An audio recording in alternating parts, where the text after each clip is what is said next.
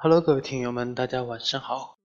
终于用了三期的时间，我们把全网营销给讲完了啊。那么本期我一直在思考，本期给大家唠点什么内容。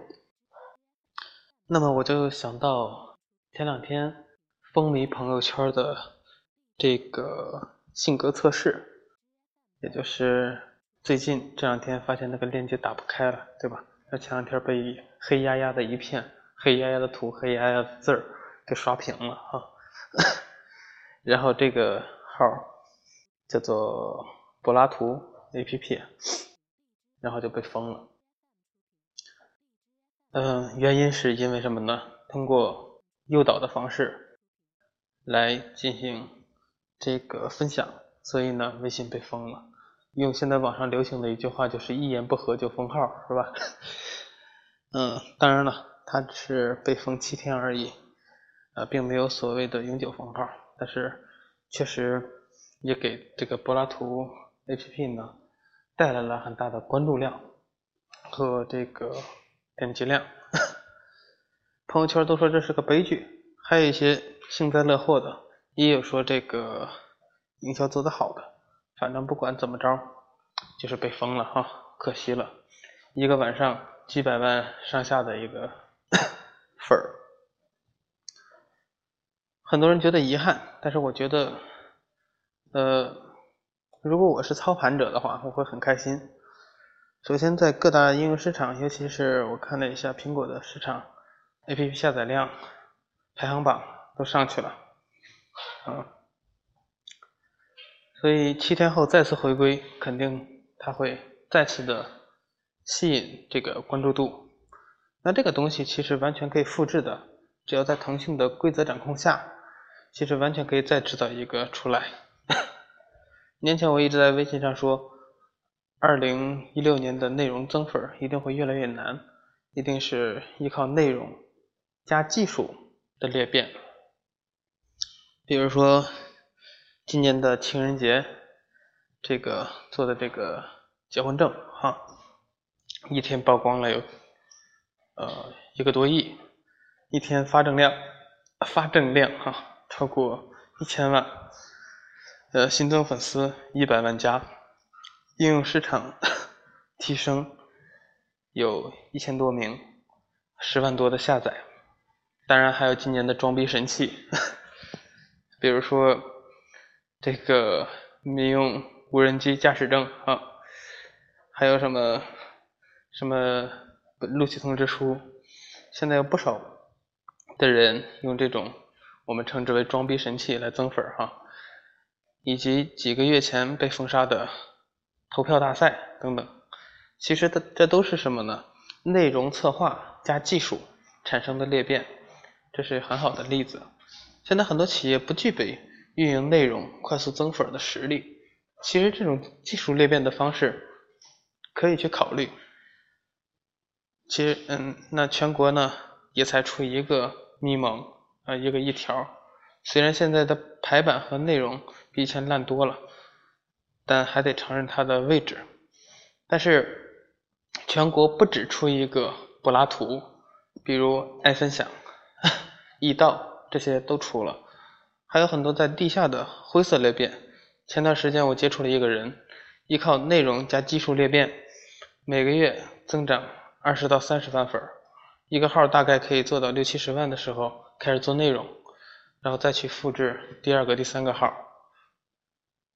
还有很多裂变的分销，各种 H 五的游戏，比如端午节的划龙舟、包粽子，体育的点球大战，邀请好友参与更多的优惠或者积分，或者参与次数或者红包等等都算。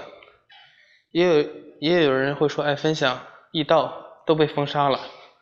企业前期可以小流量做，小流量的话，一定一般是没什么问题的，除非啊你得罪人了，人家拉了一批人故意的举报你。那么企业应该怎么做呢？很多企业都缺乏这种敏锐性，所以做出来的时时候呢，已经晚了。我个人建议。